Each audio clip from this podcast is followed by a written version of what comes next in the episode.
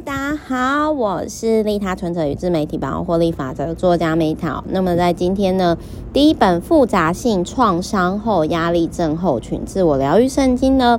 我想要提到的是，就是哎，老朋友就知道嘛，因为 Meta 我就常说啊，我以前就是太乖小孩啦，然后就是说就觉得好像要当好学生、模范生才值得被爱嘛，然后。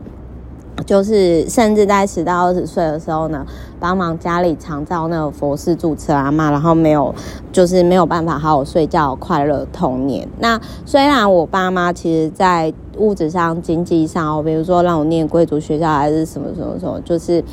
有些人可能就会觉得说啊，你有什么好不快乐、不满足？可是我真的。懂，就是那种童年不快乐的人，他外表看起来没有什么，可他内在就知道说自己不快乐，然后手足无措，不知道该怎么生活的的状态，就是不知道该怎么讲。特别如果你是高敏感人，然后所以呢，我其实。所以其实我后来就是那个时候，我一开始想到的方式，就是我有用几个方式自我疗愈啦。因为在当时那个年代，我也不知道找什么心理咨商师啊，还是你说什么去看什么什么什么什么心理科医师什么，就是那个时候都没有，因为那个时候没有这样的概念，然后也不知道找谁，然后也不知道怎么开口说，所以我用的这方式是，就是首先第一个就是去送给自己。呃，大出走的成年理由就是去环游世界嘛，这个我有我有提过。然后环游世界完之后呢，我还是觉得很空虚，因为我就觉得说，哦，我好像做有些人他一辈子想做做不到，或者是退休之后才能开始做事情，为什么我还是不快乐？就是到底快乐是什么？幸福是什么？我内心就是不宁静。我知道我内心有个洞。然后呢，因为我以前就是很喜欢大量阅读的，只是以前从来都。没有好好阅读跟心理跟情绪相关的书籍，所以那个时候我就决定说好，要不然我就大量开始，除了继续看以前的，就是因为 Meta 是一天看一本书的人嘛，就是畅销书那一种啊。可是如果比较经典的书籍就，啊，你说什么投资啊，什么一些理论，那当然有些要看整年。但是就是畅销书，其实基本上一天一本以上，甚至我大学全盛时期哦，我一天看个三本以上，就是一年一千本都没问题。那那个时候其实就想说，好，那我就大量开始阅读一些，比如说心理智商师啊，然后什么心理诊断啊，然后什么什么什么什么什么什么那些的书籍。然后呢，就是大量阅读以后，然后后来就是各位也知道，就是我其实就开始呃，因为就是帮艺人。申请蓝勾勾，然后因缘际会就有了 FB 蓝勾勾嘛，然后我就莫名其妙成为半公众人物，然后那个时候就想说，哇，家里四千多本书，好，那我每一集直播就送了四十本，讲了一百集把它送完嘛，对不对？那。这中间的过程当中，后来又因缘机会又就出了自媒体百万获利法则的这本书。所以我除了透过旅游，我除了透过阅读，然后我除了透过自媒体经营以外呢，就是我在大量的实作这类型的书籍之后，我必须要说，如果你跟我一样有不快乐的童年，然后你不知道该怎么办。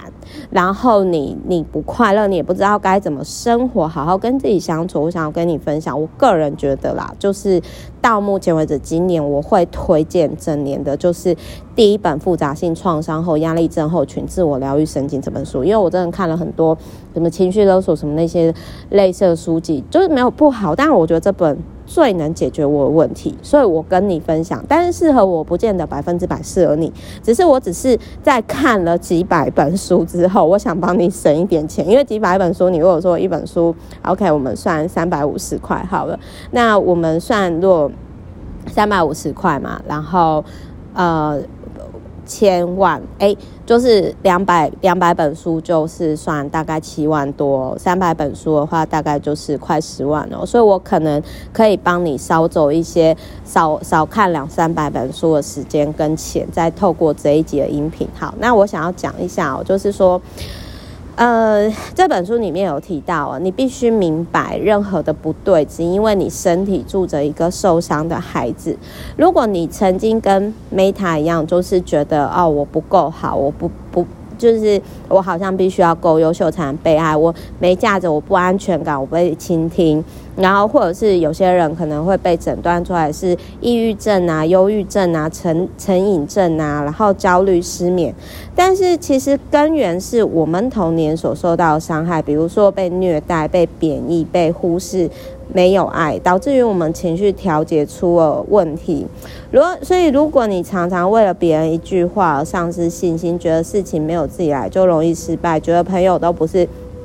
真心待自己了，然后容易有一些情绪上的状况哦。这一本书可以。让你更清楚自己的状况，突破盲点，然后用更适合自己的方式来帮助自己。而且我最喜欢的就是我，我不，其实我想要讲一下这类型的书，我真的看很多，也是做很多。我很讨厌那一种，就是好像是就是哦，我是心理咨商师，或者是哦，我是这类型的疗愈者，我来帮助你的。我不，我不喜欢看那种东西，因为我觉得那种东西是你好像你有你自己的优越感。然后，呃，你给我的，然后就是好像就是哦，我是在帮你。我我很讨厌那种作者，而且那是装装的，就是他们会用 maybe 就是呃，可能自己的专业上的优势，也许他不自觉啊，但是那种感觉就是让人不舒服。其实这种东西就跟性骚扰一样，就是说很吃个人感觉。那我必须要说，因为这个作者他就有提到说他自己就是很严重的 CPTSD，就是这个作者他。也有不快乐的童年，可是呢，他后来就是透过自己的方式走出来。那各位有没有注意到，都是说，其实我喜欢的作者呢，都是像比如说，呃，如果是单身的朋友，就会推荐《七周遇见对的人》的那个凯瑟琳的那个作者嘛，一样也是，就是说我都会喜欢。呃，作者，比如说《七周遇见对的人》，作者就是他在四十岁之前，他其实感情上都是一直鬼打墙、碰壁、卡到阴。可是后来他透过这样自我疗愈方式，他遇到适合的先生，然后现在就是四十三岁的时候自然产，然后有有有自己的小孩，然后很幸福美满。我喜欢的是这作者本本身曾经有类似的问题。然后，而且他愿意跟你分享他的脆弱，然后他展现他真实的一面，甚至他陪着你前进。而不是那一种，就是有的作者就是说，哦，我很厉害哟，你要跟我，就是你可以怎样怎样怎样单向，不是这个作者让我感觉到，就是真的他有经历过，而且因为我自己也经历过类似的状况，所以我在看他很多内容，我就知道说，对，他真的经历过。那这本书呢，其实如果要讲，我都要讲很久，可是我希望大家去看，而且他甚至是。呃，我会亲自想要就是去见他的人。好，首先他有提到说，我讲其中一个我非常有共鸣的地方，因为这也是我在自媒，可能因为我曾经不快乐的童年，所以就是说很多呃高敏感族群或者是有些朋友，他们就会说，Meta，我觉得你非常非常真实，而且我觉得你超敢讲的，然后我好佩服你，因为我没办法像你一样说真话。但是可是我想要跟你说。就是如同这本书一样的，就是这其实，在经营自媒体的时候，我也有提到啦。就是说，因为就有些有些前辈阿伯啊，就是很爱讲说你不应该讲自己的情绪，但是我就会觉得 Why not？OK，好，就是如果你今天觉得 Meta 的自媒体或者是一些观点跟一般人不一样的时候，其实是我真诚的跟你们展现脆弱。我不会让你们觉得说我是一个，虽然很多人会觉得说，好，我真的很强，或者是说他们会说，哎，Meta，我觉得你最可怕的地方就是你讲的东西在网络上，或者是你讲的东西都是你真实发生过。我心里想说，对啊，因为我没有时间说谎话，说谎话很浪费时间。那我讲一下，真诚的展现脆弱呢，你才能够建立真正的亲密关系。所以这也是为什么，就是。呃，之前曾经有人，就是我老板朋友跟我提到说，Meta，你知道吗？你是其实你没有粉丝哎，但是支持你的人超铁的，然后甚至他们就会说，呃，你你真正你的支持者或者是你的人脉是真的人脉，那所以呢，就是他有提到说呢，呃。他有提到说，如果你今天，其实我觉得心理咨商师或者是治疗师自己也要，或者是你的工作是要跟人接触，我觉得你真的要理解这一个部分。就是他有提到说，情绪反射需要治疗师自己可以真诚的展现脆弱，并且透露自己有的时候，有的时候也感到生气、悲伤、不悦，就跟同理心一样。然后呢，并且。就是其实有点类似说，就是就我刚刚讲的嘛，就是同理心跟同情是不一样的。那而且他有提到说呢，适当的情绪揭露，它能够就是让你放下曾经的压抑、痛苦或者是情绪啊，就是有点类似说，治疗师本身就是让个案知道自己不是。完美的，然后而且也要放下你可以救赎个案的幻想。然后他有提到说呢，就是有些幸存者会被教导仇恨自己，就有点类似说，就有点类似说，好，诶，比比如说，我曾经就是照顾帕金森氏症跟阿兹海默症的阿嬷嘛。那当阿嬷走了之后呢，其实我有一段时间是很愤怒的。我愤怒什么点？我愤怒为什么是只有我被留下来？然后我曾经照顾或者是生命的中心没有了，因为他的离去被夺走了，而会有这样的愤怒感。所以就是有的时候，其实其实他这里他就有提到说，就是但是但是这边又说回来，就是说如果你今天你要自我揭露，你也要看人嘛，你也要你也要看人嘛，就是说。有的时候就是要分，你要分享的脆弱是你已经可以走出来脆弱，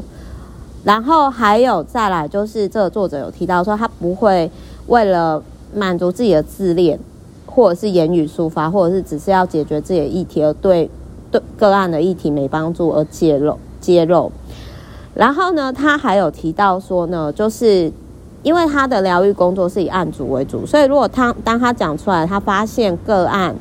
在安慰他的时候，他会拒绝接受，因为毕竟对方是客人嘛。所以就是他有提到说，纯粹的情绪自我揭露的时候，有的时候就是治疗师允许自己流泪什么的，会增进彼此的安全、呃信任、信任感。这我超认同。而且他这一本书里面有有提到一件事，就是这一本书那个时候突破我一个很大盲点，就是说。哎，因为很多人会蛮佩服，就是说，哎，Meta，我真的很佩服你。为什么以前比如说直播啊，还是什么，就是为什么你可以讲，就是讲一个多小时？那这一本书里面，他有提到说，像我们小朋友的时候，我们是一张卫生纸还是一支笔，我们就可以自言自语玩很久，甚至我们会创造。想象中的朋友跟自己玩，如果你是独生子女的话，像像我我自己是忘掉，但是我妹以前小时候也会这样，就我们不跟她玩嘛，然后她就自己在那边就玩很久，然后我心里想说，为什么可以这样玩很久？那那就是说。呃，我觉得自媒体某些程度上适当的自我揭露呢，它其实是很好的自我疗愈童年的一个方式。所以我其实非常谢谢，因为当初经营直播，因为我那时候直播我就素颜嘛，然后再除了素颜以外，就是。我其实会就会坦诚，就是说我可以讲的部分，就是我就说啊，因为我童年帮助家人，就是常找佛事住持阿嬷，然后我没有办法好好睡觉，长大之后我发现我没有童年，其实这个真的是很干，然后我觉得很不快乐，然后所以我会有一些情绪还在持续的自我疗愈中。那可能很多人就是会对于说，哦，我怎么能够勇敢的承认自己的情绪，或者是说。因为可能有些人就是不敢对爸妈讲这样嘛，但是在我的家庭，我是可以跟我的情侣，或者是我男友的妈妈，或者是我的家人，然后直接讲内心真实的感受的。就是对我而言，我觉得真正的连接跟交流，是我讲我的感受，而对方也讲他真实的感受，但是我们各自。都有自己的独立性，我觉得这是最棒的，这是很棒的、很舒服的状态。就是我们讲的是感受，但是我们并不是要互相攻击，或者是想要控制对方，或者是呃权力的角力的状态。所以就是这一本书的作者呢，除了是我会留校查看好几年，不是只有一年哦。然后也是呢，我自己本身呢会想要去美国亲自见面，因为我是老派的人。就是我如果回去，就是因为我有那个 VVIP 有戏股的客户嘛，然后我就是也有跟我戏股的客户讲说，哎，我如果之后疫情结束之后我去美国那边，然后我顺便 maybe 就是去呃上课的过程当中，因为就最近。啊，就你知道钱一直赚很无聊，想要念个书，然后呢，就是我就也想要，就是也想要，就是说，呃，去访问这个作者。好，如果真的可以约得到这个阿北的话，所以在这个中间的过程当中呢，就是环游世界回来以后，我英文真的有点废。我最近就是我也谢谢。因为这样的初衷，然后让我就是有动力维持一定的 English conversation 的能力。好，那我是 Meta 哦，我们就是下一集见，爱你们，拜拜。